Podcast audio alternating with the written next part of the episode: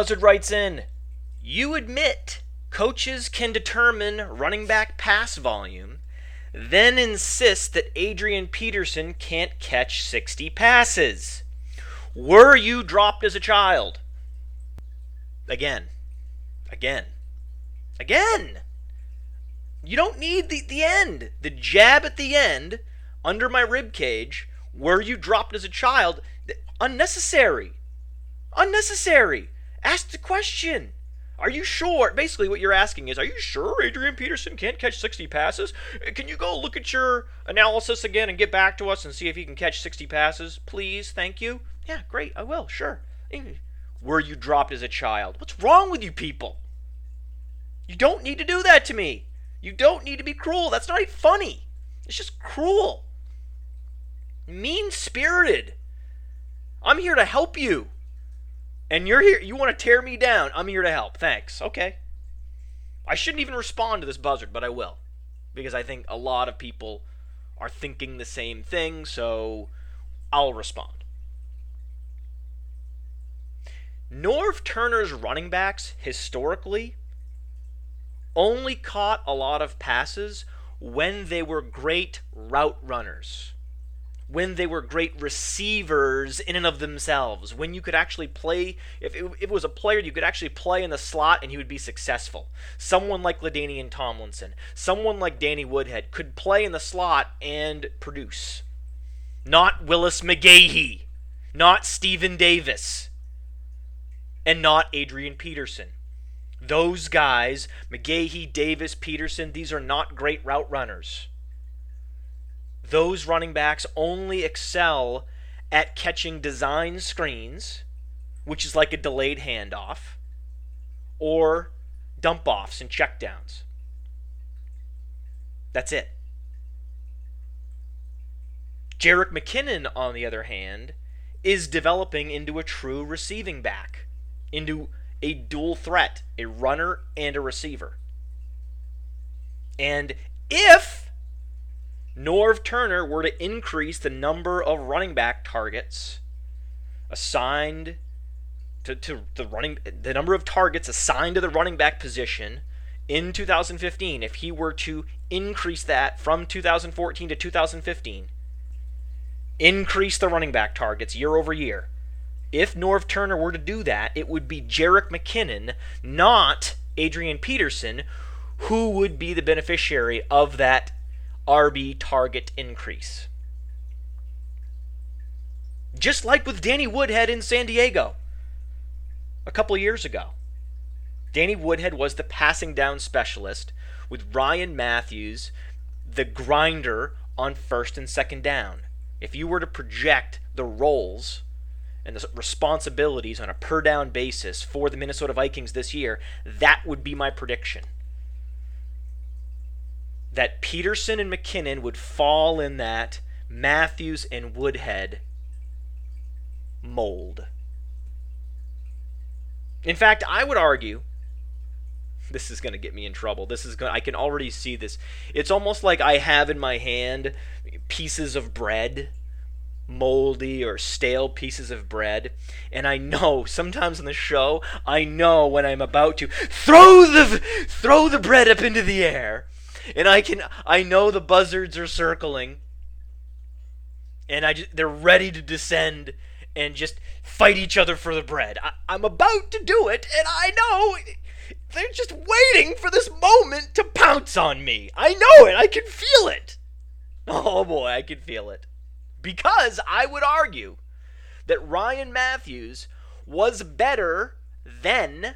Ryan Mathews was better when Norv Turner was his offensive coordinator than Adrian Peterson is now, than Adrian Peterson will be in 2015 with Norv Turner as his offensive coordinator. Because Adrian Peterson is not the explosive athlete that he once was. Could Adrian Peterson run a sub 4.540 right now? Hell no! Are you mad? Of course he can't. He's not the same player. No player that accumulates over 2,000 carries is the same player he was before he accumulated the 2,000 carries. This is self evident. But we also know that That's what the NFL does. More than any other sport, and more than any other position, the running back position, the NFL saps these athletes of their athleticism. It saps the wide receiver of his athleticism. It saps the tight end of his athleticism. It saps the linebacker. It saps the defensive lineman. The action of playing the football as a sport at the professional level saps the athletes of their athleticism at a rapid rate. No rate more rapid than the running back position. This is self evident. All you need to do is look at the career arcs of these various positions. We've talked about this in other shows. The age apexes for production, the age apex for the running back position is a staggering, a stunning 24 years old is when the running back is at his peak. Peak performance for a running back. 24 years old and you can see the curve slowly diminishing as the running back hits age 25, 26, 27, 28, 29, 30 out of the league. That's not just the aging process at work. That's the NFL at work. Grinding the athleticism out of its players with sheer violence. Now, we talked about this on a previous show. A lot of fantasy writers listen to this show, and I really appreciate that. And I also talked in a previous show about some side bets that I have set up. I have side bets set up with Evan Silva, where I have taken Joseph Randle, and Evan Silva has taken Rueben Randle. If Rueben Randle outscores Joseph Randle this year, then, oh gosh, I'm going to do a podcast naked sitting on a plate of marshmallows and honey. That's if Evan Silva wins. If I win and if Joseph Randle outscores Rueben Randle, then I get to take over Evan Silva's Twitter name for a day and change Evan Silva's Twitter name to Matt Kelley is God, and then maybe Matt Kelley is King, and then maybe Matt Kelley is amazing. Whatever. Be fun.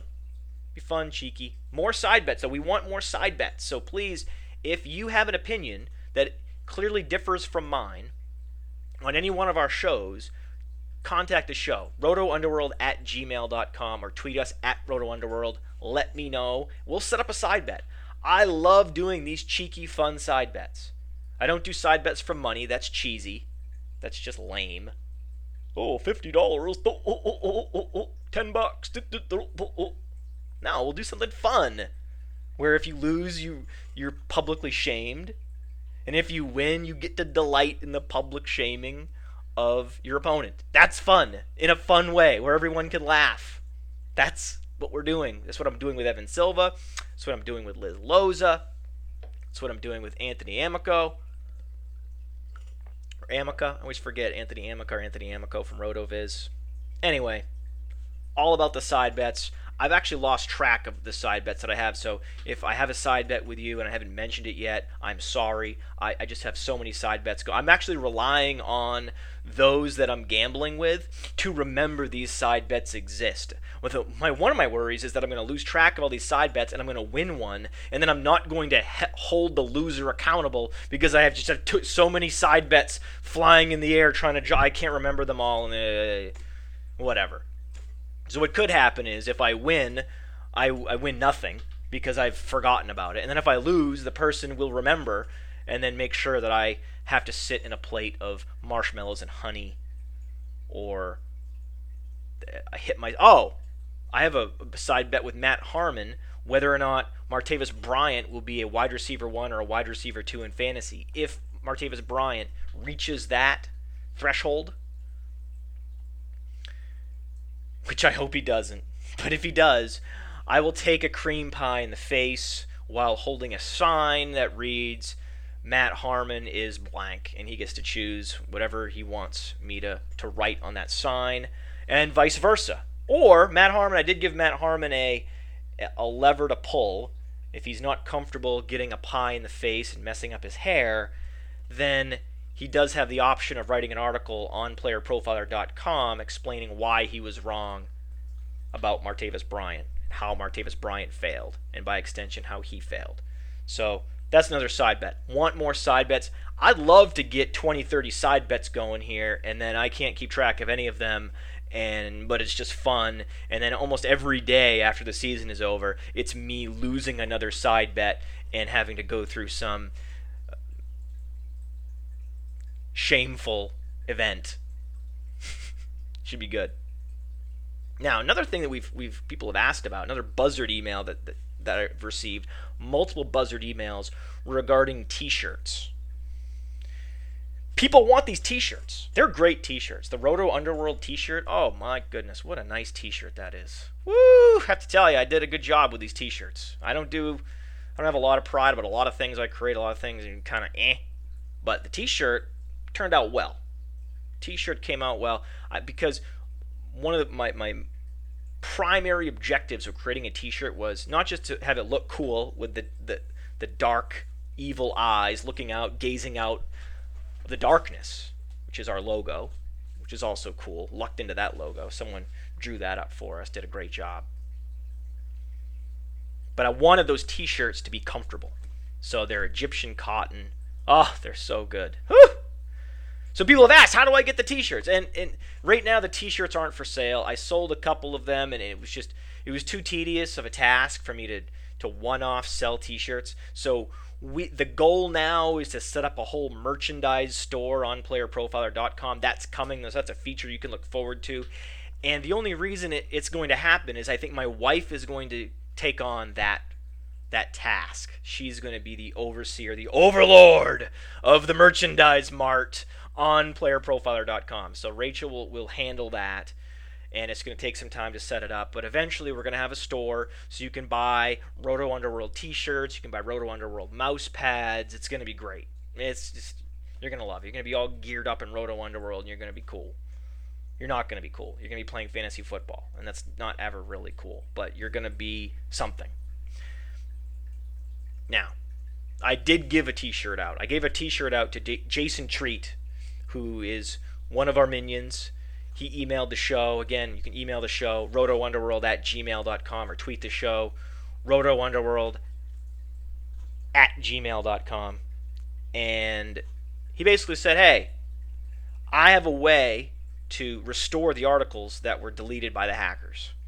And I'm so appreciative of that because that saved us a lot of time uh, using Google's caching mechanism, which I didn't know about. Uh, so I sent Jason a, a t-shirt. So again, if you contribute in, in a meaningful way to the site, help us out in a meaningful way, that that'll that'll be how that'll be the currency that we use to compensate you will be t-shirts. And I think it's worth it because again, the t-shirts are are popular and they're good. And right now, the one thing you don't need to do is you don't need to let us know that the site is slow and or that the site has crashed on you. This is going to be a frequent occurrence over the next couple weeks. Since the hack happened after the restoration process, something wasn't quite right after post restore. We're trying to track down what about the site is making it run slower than it used to and also making it crash periodically. So all I would ask is you bear with us as we try to fix this. Keep refreshing the page. If you if you get a, an error message when you try to pull up a player's profile, go ahead and just refresh or come back in five or ten minutes. Stick with us. Don't just abandon Player Profiler and don't use it anymore. I promise that the page will come up if you try a couple times. Number one. Number two, we will fix the issue and it will be back to being fast and reliable soon. So, have my word on that. Now, more buzzardry. Buzzard heavy show. Buzzard writes in If you hate Adrian Peterson, because of his mileage. You must despise Frank Gore. I, I, I wouldn't say despise Frank Gore, but I'm not buying Frank Gore in fantasy. I don't think Frank Gore is a value. Whenever we talk about players on this show, or I talk about players on on Twitter, my personal Twitter at fantasy underscore mansion, I'm always having a value conversation. It's always about do I like that player at his ADP? And do I like Frank Gore at his ADP? No. Frank Gore's ADP on my fantasy league, based on the My Fantasy League 10 drafts that are happening now and have been happening over the last few months, Frank Gore's ADP is 28.7, which is early third round, and that's too early. It just is. And by the way, you can go to playerprofiler.com and see Frank Gore's ADP in the upper left hand corner directly under his name. Every two weeks, we refresh that. So that ADP is actually Frank Gore's ADP just in drafts that have happened over the last two or three weeks. So that is the most accurate, most up to date ADP you're going to find on the internet service. Go to playerprofiler.com to check it out. So I want to talk about Frank Gore because I've seen a number of conversations on social media about Frank Gore. I've seen him discussed in unison with Andre Johnson a lot. People love to just put them together and talk about them as if it's one thing, this duo. That they're that any point you make about one is a point that applies to the other one. And I, I disagree with that. Just because both Andre Johnson and Frank Gore are older guys who signed with the Colts in the offseason doesn't make them anything close to equivalent. Talking about them using the same logic and creating the same arguments to apply to both is what, what I would call simplistic false pairing.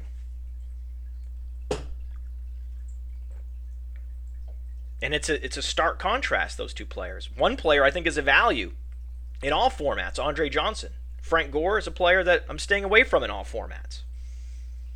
Frank Gore is a washed up 32 year old running back with over 2,400 career carries. The other, Andre Johnson, is a Hall of Fame wide receiver coming off one of his only inefficient seasons of his entire career, who is finally, for the first time, invigorated because he's playing with a good quarterback. Again, playing with a good quarterback for the first time in his career. Who wouldn't be invigorated in that situation if you're Andre Johnson? You've been living in purgatory for your entire career in Houston. The best quarterback you had was Matt Schaub, and you made Matt Schaub seem like a serviceable quarterback. Then Matt Schaub goes to Oakland. It's like, whoa, he's out of the league. Ooh, that guy's terrible. Right. Andre Johnson was carrying Matt Schaub on his back. Andre Johnson has never had a good quarterback. Now he has Andrew Luck. Talk about a, a change. Talk about a sea change. It's like he. What's the parallel? I'm trying to think of. I guess it would be like an actor who's dating a, a, a girl from high school, and she's fine. She has a great personality, right? And then a movie of his takes off. Maybe maybe he's in a reality show, whatever it is, becomes famous, and now he's dating a supermodel. I mean, that's the difference.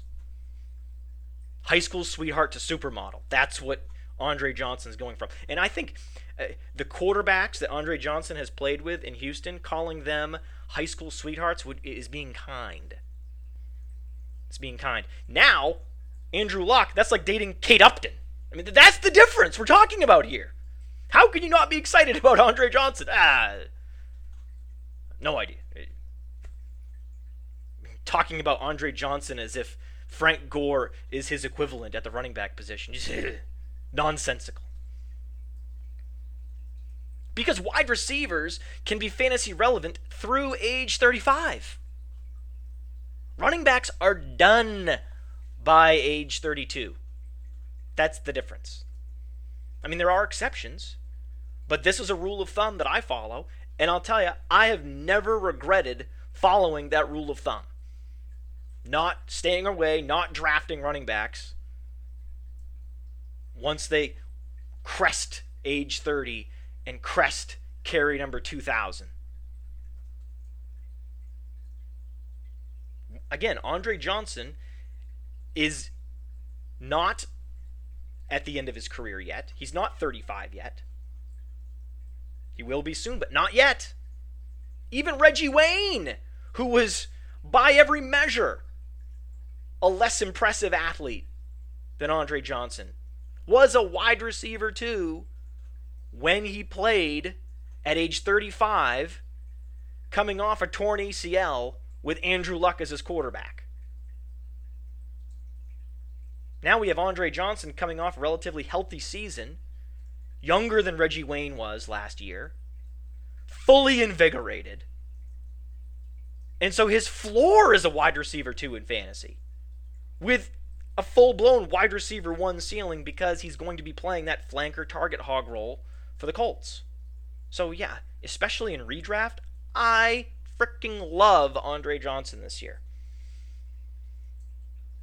Meanwhile, at the running back position for the Colts, Frank Gore is toast. So that's who I want to focus on. I want to focus on Frank Gore. Because he's become this polarizing player. There's conundrums about Frank Gore. I don't understand the conundrum. There is no conundrum. There is only reality. The reality is that Frank Gore is 32 years old, has 2,400 plus carries on his odometer, and his ADP is third round. That's the reality. There, I don't.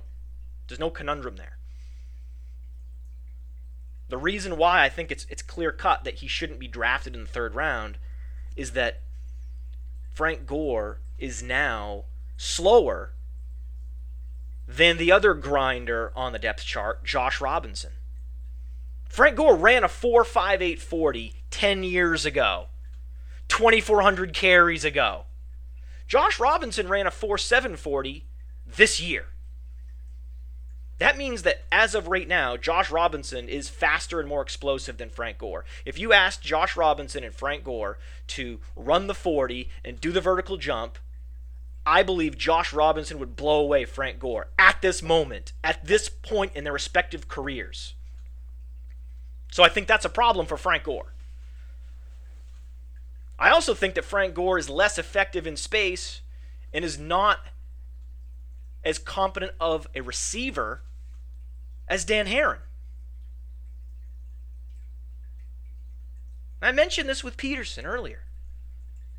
The NFL saps its athletes of their athleticism at a rapid rate. Frank Gore isn't anything close to the athlete he was coming out of Miami. And when you look at Frank Gore versus Dan Herron as receivers, when you're projecting targets and receptions, remember, Frank Gore never had more than 12 receptions in his college career. Think about that in any given season. Like Adrian Peterson, Frank Gore is not a great route runner.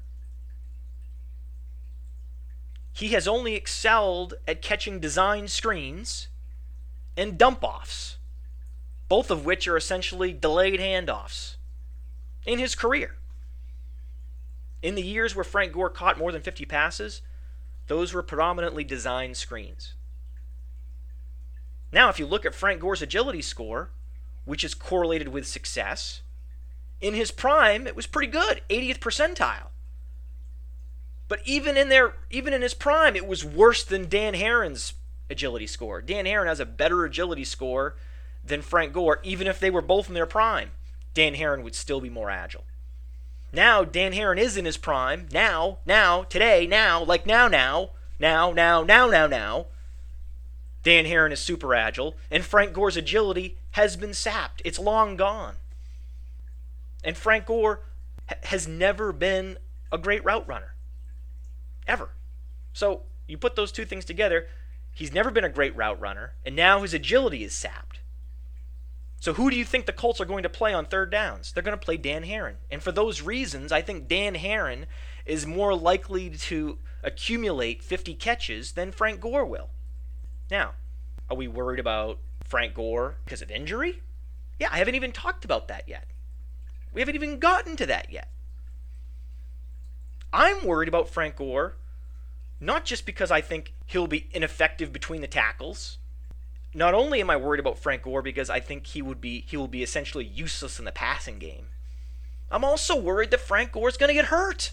Yet, you will hear on social media, on fantasy radio shows, in articles, you will hear more people concerned, more people worried about DeMarco Murray because of the presence of Ryan Mathews and because of DeMarco Murray's proneness to injury, then you'll hear concerns about Frank Gore because of the presence of Josh Robinson and the presence of Dan Herron and Frank Gore's proneness to injury. Frank Gore's body is incredibly prone to injury right now. It is. And it's why I object to the generic, all encompassing, injury prone label. Because it's often used to mischaracterize the injury risk of players. Injury proneness is driven by three things the history of injuries to the same body part drives injury proneness. So, for example, scar tissue and degeneration of muscle fiber, ligaments. Think about Arian Foster's hamstring. Arian Foster's weakened hamstring makes him more injury prone. That is a fact. What else drives injury proneness? What else makes a player a higher injury risk? How many career touches has he absorbed? What is his age? What is his agility and explosiveness? The agility and explosiveness allows the player to protect himself. Great agility allows a player to avoid contact. If a player loses his agility, and loses his explosion, he can no longer jump out of the way of a defender. He can no longer sidestep a defender. And that makes him more prone to violent collisions. Those are the factors that drive injury risk. Injury risk and injury proneness is not driven by the number of games you've missed over the last two years, which is how the knucklehead sports fan defines injury proneness. If a player misses a lot of games in consecutive seasons, he's immediately tagged with that generic injury prone label. Ryan Mathews has a fractured clavicle and then a sprained knee the next season. He's injury prone. DeMarco Murray sprains his knee one year, sprains his foot the next year, misses significant portions of both seasons. Boom, he's injury prone. Done. Label, printed, slap on forehead, injury prone, the end do two consecutive injuries to a player make that player injury prone? Of course not. It just means they got hurt twice playing the most violent sport on the planet. That's all it means. But you ask the random knucklehead fantasy gamer or sports fan Who's more likely to get hurt this year, Ryan Mathews or Frank Gore? 95% would say Ryan Mathews, and that doesn't make sense. Speaking of forecasting injuries, I was having a back and forth with Jake Davidow from the injurypredictor.com website. Because right now he's receiving, for whatever reason, I can't figure out why, the, the timing of these things. But Davidow right now is receiving a furnace blast of criticism and I'm texting with him. And he's like, These trolls on Twitter, they want me to release my formula for calculating injury probabilities. And I come back at him and I'm like, Why would you do that? Would 3M release all their patents for glue and plastics just because people want them? Just because someone asked for them? No, get out of here. They would laugh in your face. And those patents would actually help people. And the officers of those companies would still laugh in your face, as they should. It's just not good business. It's not good business to simply give away the product of your labor. Not only is it not good business, it's just rarely the right thing to do. It's rarely a good idea to do that. And so, my question to Jake was who the hell are these shameless people who do they think they are making these absurd requests? And then he comes back at me, and it's no surprise. No surprise to anyone that's listened to this show for any length of time, or followed me on social media for any length of time, or has seen any of my fantasy team names lately. the person trolling Jake Davidow insisting that he give up the formula was none other than the humorless and self important Benjamin Allbright. Oh, yes. Oh, yes. This is. I, when he told me this, all I could think was, oh, this is rich. Oh, this is rich. And I went and I read what Benjamin Allbright was saying on social media. And he said, this is what he was saying. Well, regarding injury predictor, I don't know how. Benj- I've never heard Benjamin Allbright's voice before. I don't know what he sounds like, but this is what this is. When I read Benjamin Allbright's Twitter timeline, this is how I imagine his voice sounding. I just have some questions um, about the ethics of the marketing. Yes. I mean, no one can truly predict injuries. No kidding. Really. No one can predict injuries. Wow, that's insightful. Thank you for that. We're not talking about predicting with definitive certainty. We're talking about probabilities. Probabilities defining possibilities. Probabilities are used to make predictions within a range of outcomes with a margin of error, Benjamin. How do you not get that? How does any how does he It's crazy the things that people don't get. I'm not even sure the thing with Benjamin Allbright is such a disingenuous individual. I'm not even sure if he does get it or if it's just an act because he's trying to be provocative. I, I don't know this guy. But of course, no one can actually make infallible predictions with 100% certainty. That's self evident, obviously. Those people would be clairvoyant. And clairvoyance obviously does not exist, Benjamin. So, what are we talking about? Why are you bothering my friend Jake Davidow? I mean, Scott. You should check out some of my team names Kitchen Sink 3, the Rudy 3 Dynasty League, the Roto Underworld Dynasty League. You'll have a good chuckle at my team names that mention Benjamin Allbright. It's not just the humorless self importance and the shameless faux outrage that bothers me. It's that Benjamin Allbright flaunts a willful ignorance of mathematics. And that's what I'm talking about. I'm not sure if he does understand probabilities and is simply being provocative, or if he actually is flaunting a lack of knowledge about mathematics. Either way, it's offensive. But it's even more than that. It is. I mean, listeners ask me for reading lists a lot. Oh, you know, what book should I read on this topic? Oh, the the Black Swan. That was an interesting book. Nassim Taleb. You mentioned Fooled by Randomness. And on this topic, I would suggest that you read The Fountainhead by Ayn Rand.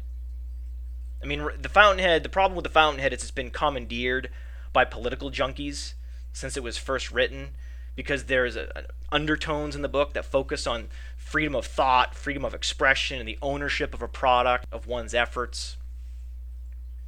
So, like college players, should they own their own likeness or should the college own it? I think the players should own their own likeness. And I think the main character of The Fountainhead, Howard Roark, would agree. But when I first read that book, I didn't read it through a political prism. To me, the book is about builders, it's about architects. It's about building what you believe is art and not compromising your integrity as an artist or a craftsperson just to do what's popular when you have a vision, there are a lot of challenges laid at your feet and people that approach you to help you solve these challenges, but there's also a fee that they charge. That fee is often you diluting or modifying your vision, your idea, your product to be more palatable to a mainstream audience. And so, oftentimes, as an innovator or a builder or a craftsperson, you hit a crossroads you have a choice of either sticking with your vision and going on a journey alone, hoping that it will eventually resonate with an audience, and risking toiling in anonymity without recognition forever, or the other choice is you could recalibrate your goals and expectations, compromise in order to get your product out the door. And I deal with this tension with both this podcast and playerprofiler.com all the time. And so far, I haven't compromised or dumbed down my vision. But I have two things in my favor. I'm well off financially, most people are not. And I have zero interest, zero desire in just standing next to the new, new thing. But there have been so many opportunities for me to compromise Player Profiler in this way. Do you see any cheesy banner ads on playerprofiler.com? No, you don't.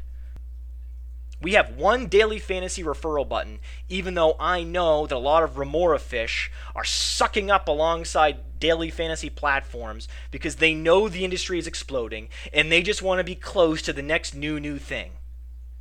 I added a daily fantasy referral button because I thought our visitors could use it and would enjoy it, and that was it, period.